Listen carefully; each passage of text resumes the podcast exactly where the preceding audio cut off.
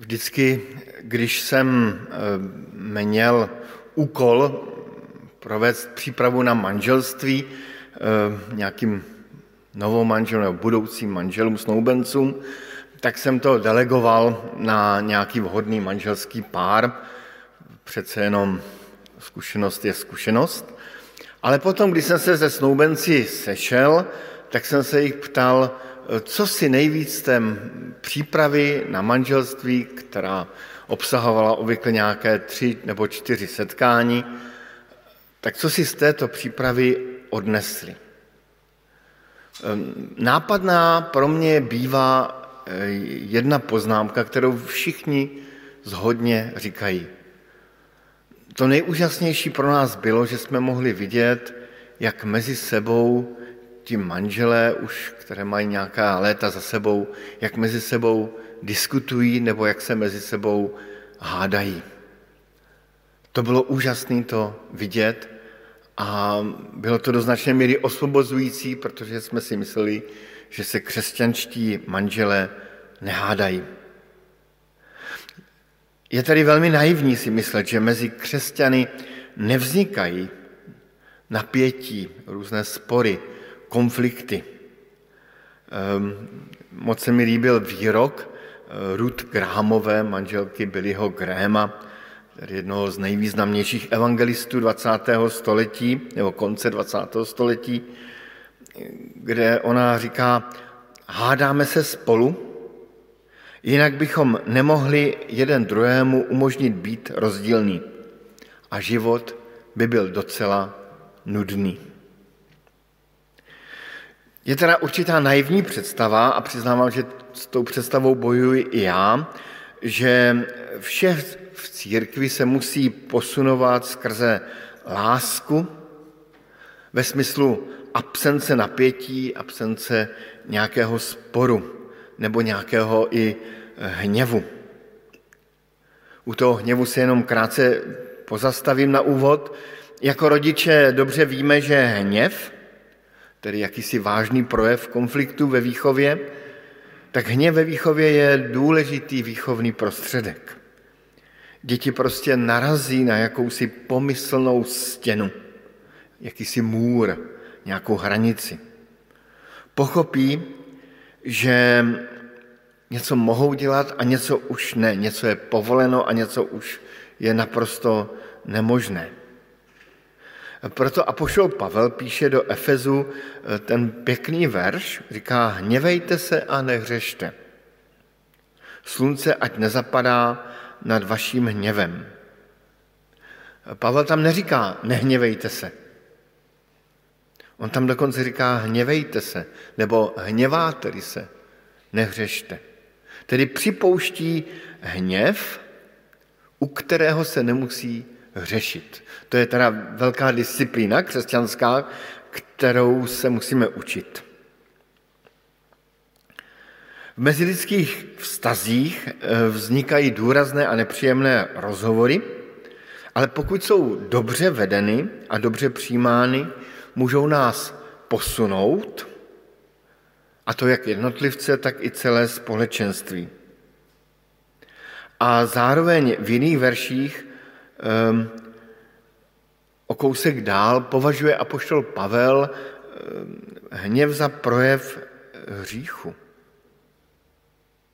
Čili lze mít nějaký konflikt, lze ho řešit dobře, lze ho řešit i špatně a zřejmě mezi křesťany se ten hněv a různá hořkost ehm, projevovala, proto tam apoštol Pavel říká, všechna hořkost, zuřivost, hněv, křik, rouhání, ať jsou od vás odňaty.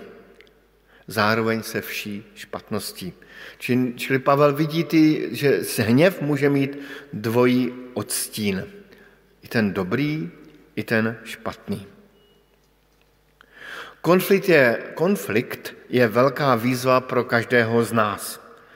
V knize Přísloví máme krásný verš, který já mám velmi rád. Jako se železo ostří železem, tak člověk ostří tvář svého bližního. Jako se železo ostří železem, tak člověk ostří tvář svého bližního. Ehm, ostřit, brousit ehm, se nám může zdát něco nepříjemného. Já sám jsem postupně životem nalezl zálibu v broušení, a i když zatím jenom ručním, a dobře vím, že mám doma brousky velmi hrubé, které jsou opravdu nepříjemné, jako, jako cihle, jako nějaká těhla, která opravdu jsou nepříjemné. A pak jsou brousky velmi jemné, že kdykoliv ho vezmu do ruky, tak si říkám, tím snad nic nenabrousím. Ale tím právě se nabrousí třeba ten nůž do takové velmi jemné polohy a dají se tím krásně brousit i nejjemnější skalpely. Tedy existuje drsný brousek, drsné broušení, jemné broušení. Jako se železo ostří železem, tak člověk ostří tvář svého bližního. Konflikt je definován jako zanedbaná změna. My jsme přečetli si čtyři oddíly ze skutků apoštolských, tedy z první knihy historie, popisující historie církvy. A, a z těch um, záznamů o první církvi, tak vidíme, že, um, že tam bylo určité napětí a bylo, bylo na čem pracovat, v čem se posouvat. Zřejmě tam vždycky někdo něco zanedbal a teď to bylo potřeba řešit.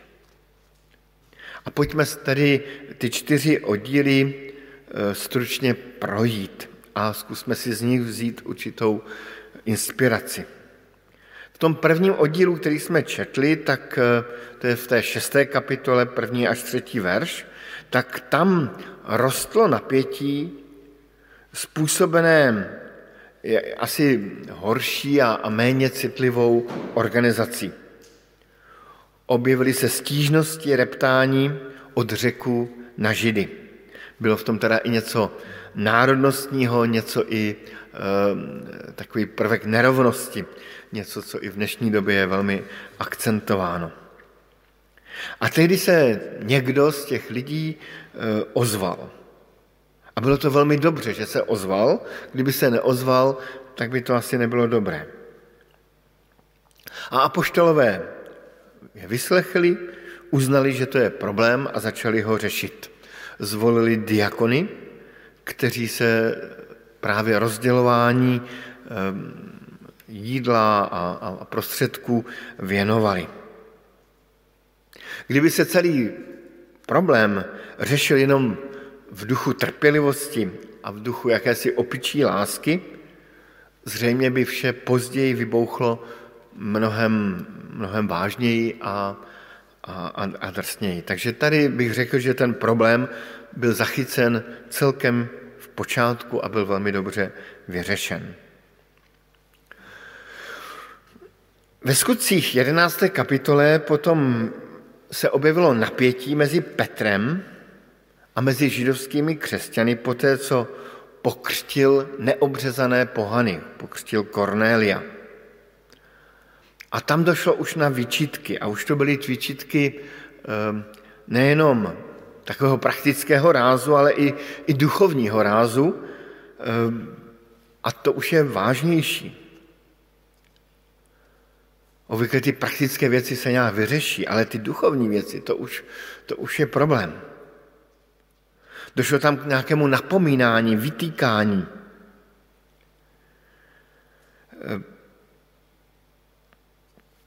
A, a bylo to vůči jedné osobě, vůči Petrovi.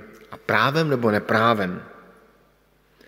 Petr všechno trpělivě vysvětlil a to trpělivě bych eh, potrhl. Eh, když si to budete číst a doporučuji vám si celý ten oddíl z 11. kapitoly přečíst, tak prostě Petr v nejširších souvislostech pravdivě pověděl ten svůj příběh, jak ho pán Bůh povolal eh, k tomu, aby pokřtil první pohany.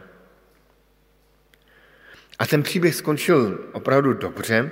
Čteme tam, po těch slovech bratři už nic nenamítali, ale velebili Boha.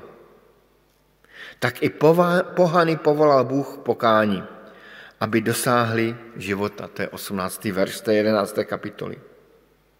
Tedy jsme tady svědky, že se ostřila tvář jeden druhému.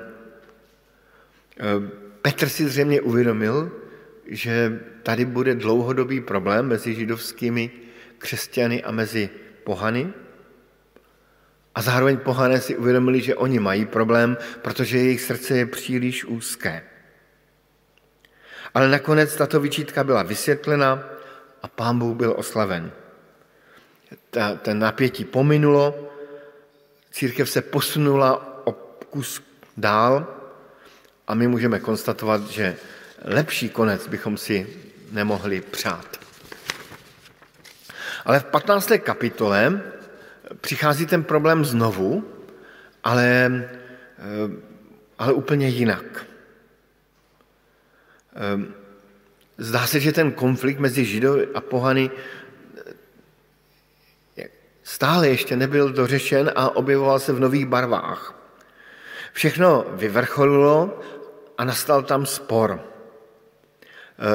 A poštol Pavel a Barnabáš proti ním vedli nemalý spor, nemalou hádku. E, tam ten spor je popisován, že to opravdu byla taková Itálie, italská domácnost.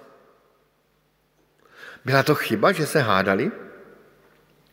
No oni se nehádali o nepodstatnou věc. Často se křesťané hádají o neuvěřitelné hlouposti, a i ale nejenom i křesťané, ale i například manželé se hádají kvůli neobyčejných, neobyčejným hloupostem. Jeden manželský poradce mi říká, že největší spory bývají obvykle o tom, jestli hrníčky patří nalevo nebo napravo, protože u nás doma se vždycky dávali nalevo a u nás doma napravo. A nekonečný spor. Tady v té první církvi se hádali o velmi podstatnou věc. E, řešili totiž otázku, jestli je evangelium dostačující k víře, k té spasitelné, záchranné víře. A to je velmi podstatná věc. Nakonec to řešili tak, že se šli poradit do vyšší instance a svolali v té 15. kapitole první církevní sněm. Ta 15. kapitola popisuje nějakýsi první koncil, jeruzalemský koncil. A ten se přiklonil spíše na Pavlovu a Barnavášovu stranu, k jeho stanovisku. A tento konflikt neřešili tak, že, že, že by řekli, tak pojďme hledat kompromis. Že každý má tak trochu pravdy. Potom by bylo ohroženo eh, samotné evangelium. Udělali tam nějaký kompromis, doporučuji si to přečíst, ale v podstatě to byl jenom malý kompromis.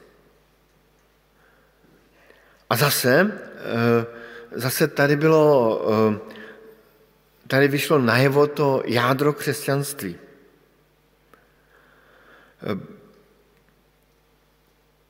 Tedy zase tam byl nějaký posun, zase je ten konflikt nějak posunul někam dál.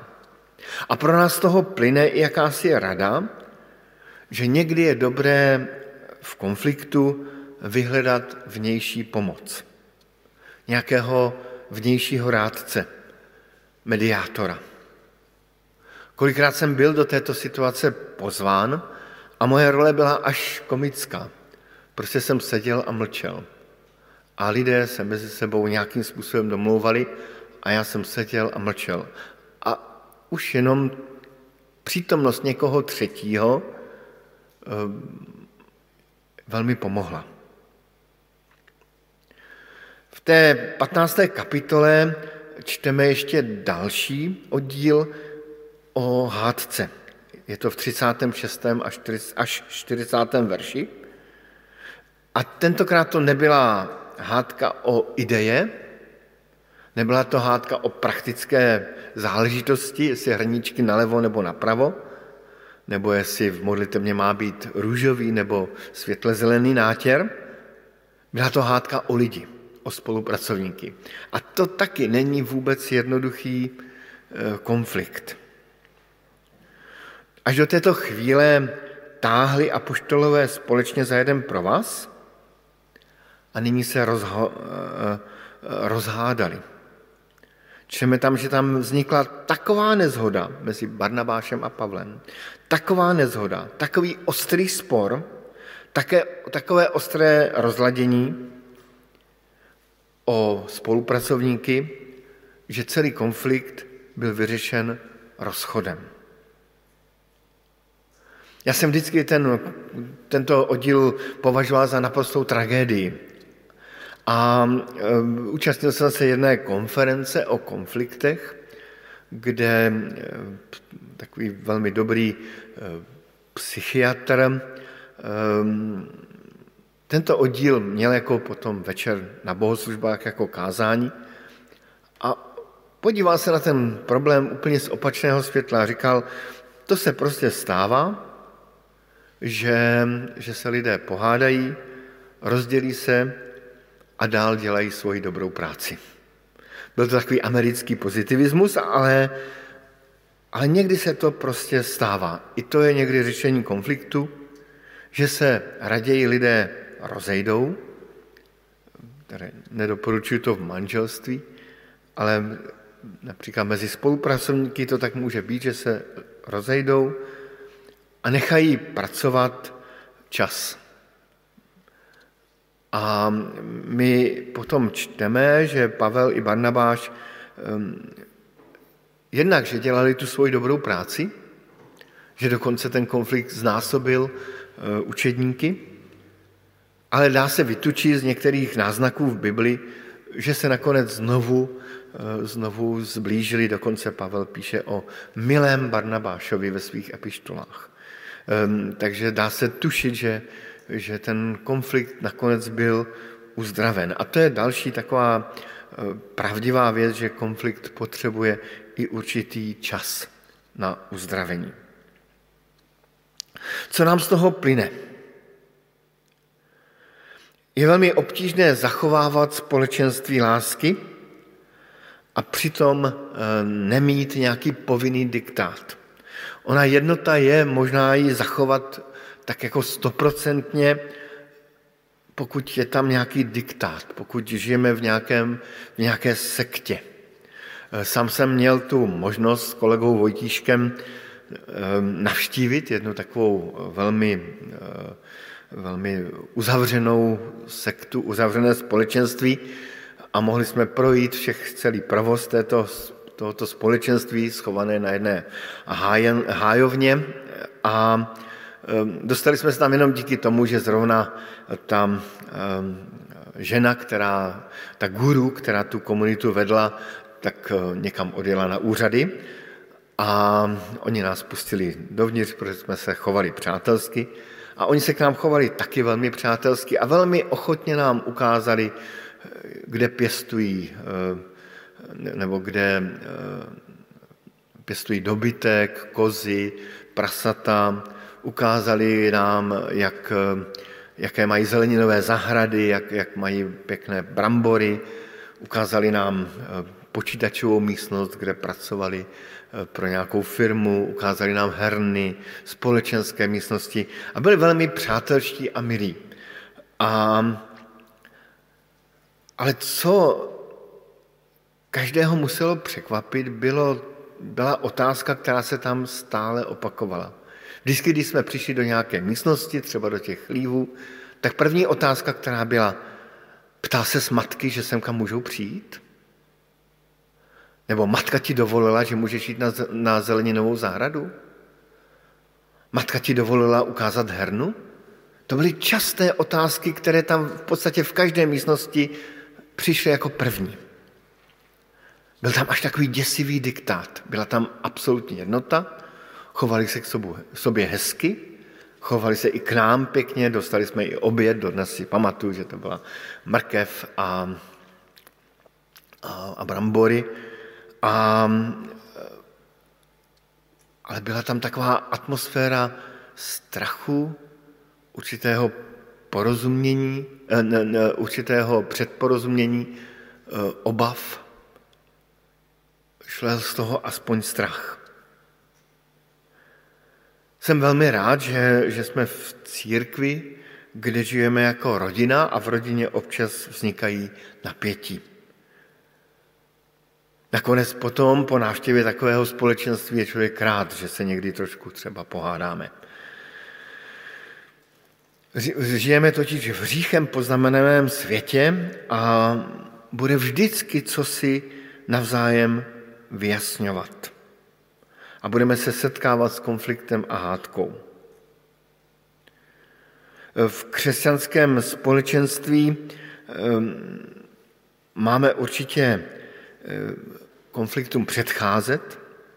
To je úplně ideální, kdyby se to stalo. Možná, že kdyby apoštolové od začátku domýšleli eh, evangelium jasněji, tak by ten konflikt byl mnohem menší, který jsme četli ve skutcích apoštolských. Můžeme také a máme konflikty unést a kultivovaně, a to potrhávám, kultivovaně, nějak hezky, ladně je řešit. Konflikt může zabolet, může být nepříjemný, ale když je vystřídán odpuštěním a vzájemným lepším pochopením, tak potom takový konflikt, taková hádka vzdělává a posouvá. Přinese užitek a pochopení pro všechny strany. Jaké jsou třeba užitky konfliktu? Napsal jsem si tady takových pět užitků třeba. Například v takovém konfliktu poznáme, bolestně poznáme, že, že, že jsme znětliví, že to v nás vybuchuje a že s tím musíme něco dělat. Možná, že v takovém konfliktu poznáme, že, někoho, že někomu druhému něco vadí. A já jsem to vlastně vůbec nevěděl. Já jsem možná někoho dlouhodobě trápil. Možná, že také poznáme, a ono to taky není příjemné poznání, že ten druhý vlastně má dobré názory, dobré nápady. Um, to se taky v člověku jeho ego bouří, když toto zjistí. Kolikrát jsem to tak slyšel a někdy jsem to říkal, nerad to uznávám, ale máš naprostou pravdu. Ehm, taky takový konflikt nás poučí v tom, že, že to prostě lze se domluvit a jít společnou cestou. Jít společnou cestou. A taky nás může konflikt například eh, učit, že problémy, eh, že na určité problémy není teďka zralý čas na řešení že je potřeba třeba jenom něco naznačit a říct, pojďme se o tom bavit zítra, za týden, za měsíc. Ehm, je to tak podobné, jako, jako eh, když jeden malý chlapec, eh, velmi malý chlapec, asi čtyř, pětiletý, přišel k lékaři s velmi vážným poraněním ruky ehm, a ten lékař už ho předtím ošetřoval a bylo potřeba znovu ten obvaz odmotat. A ten chlapec měl úplnou fobii jenom z toho, že mu ten lékař odmotává ten eh, obvaz. A vznikla taková srdcerivná scéna, kdy ten lékař velmi laskavě se snažil eh, i tomu chlapci výstříct, že, že on sám si to odmotával, ale nakonec to dopadlo tak, že ten lékař říkal, ten chlapec ještě není zralý na, to, na takovýto zákrok. Eh, necháme to být a potom ho raději mírně uspali a všechno mu, všechno mu pěkně vyčistili, vysterilizovali, ovázali znovu. Ehm, tedy e, jsou konflikty, které, které je potřeba nějakým způsobem odkládat. E, aspoň třeba o nějakou chvíli, aby, aby všechny strany vychladly. Přesně podle toho verše z přísloví, který jsme si četli. Jako se železo ostří železem, tak člověk ostří tvář svého bližního. Je potřeba na broušení železa, nože, meče, sekery, používat správné brousící nástroje.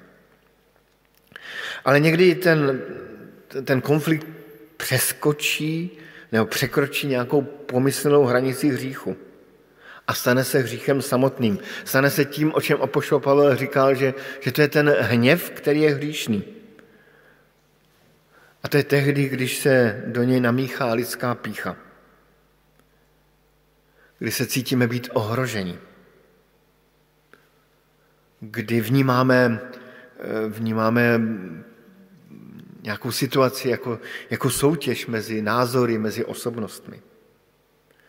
Konflikt začne být hříšný ve chvíli, kdy, kdy se kdy do něj silně prosákne lidské sobectví, kdy člověk má představu, že všechno se musí točit jenom kolem něho. Kdy se přichází jakási bezohlednost. Konflikt může být hříšný tehdy, když, když se do, do něj prosakuje lež, Totiž ta lež, že mám pocit, že vidím do hlavy druhého. Ale do hlavy druhého prostě nevidíme. To je ta největší lež, kterou můžeme eh, udělat, když řekneme, já vím, co si myslíš. Naprosto, naprosto nevíme, co si myslí druhý. Konflikt může být hříšný tehdy, když do něj proniká lenost. Když se nenamáhám snažit se porozumět druhým. Ten Apoštol Pavel, když tam mluví o těch vztazích, tak říká, usilujte. To znamená, dá to určitou práci. Člověk musí nebýt líný, aby, aby, aby nějaký, nějaký problém uměl řešit. Co tedy téměř na závěr dělat s konfliktem? To první je nebýt z něho vyděšen. Různost názoru není hřích. Člověk může být vyděšen ze dvou důvodů, nebo křesťan může být vyděšen ze dvou důvodů. Um, totiž z toho důvodu, že máme pocit, že za každou cenu musíme být něžní a všechno musí být úplně v pohodě. Člověk může být vyděšen i z hříšních důvodů, že tedy cítím, že je ohroženo moje ego. Tady to je to první, nebýt z konfliktu vyděšen. Druhý bod je tady, uvědomit si, že přichází obtížná chvíle, méně či více obtížná chvíle, a kterou budeme muset nějak dobře kultivovaně unést. A zároveň se můžeme uvědomovat, že se můžeme někam posunout. Jak my, tak vztah náš, tak naše společenství, tak nějaká pracovní porada. Čili přichází obtížná chvíle, je druhý bod. Třetí bod, určitě je dobré se modlit v takovou chvíli a prosit Pána Boha za světlo do situace. Třeba takovou tou střelnou modlitbou, kdy člověk vystřelí krátkou modlitbu ve chvíli, kdy něco přichází. Modlit se za Ducha Svatého. A to čtvrté, dokázat si ty věci nějak eh, vysvětlit a snažit se druhého pochopit. V jedné električce, možná to mohlo být klidně i tady v Bratislavě, eh, ale ono to bylo v metru a bylo to v Praze, tak Bratislava zatím metro nemá, tak se stalo to, že eh, seděl muž, byl úplně netečný, měl kolem sebe tři děti a ty děti se chovaly velmi jako ošklivě, tak jako zjevně, jako nevychovaně. Různě se, jeden se prál, další kopal do, do židle, ehm, do sedadla, někdo tam běhal a, a ten otec vůbec nereagoval.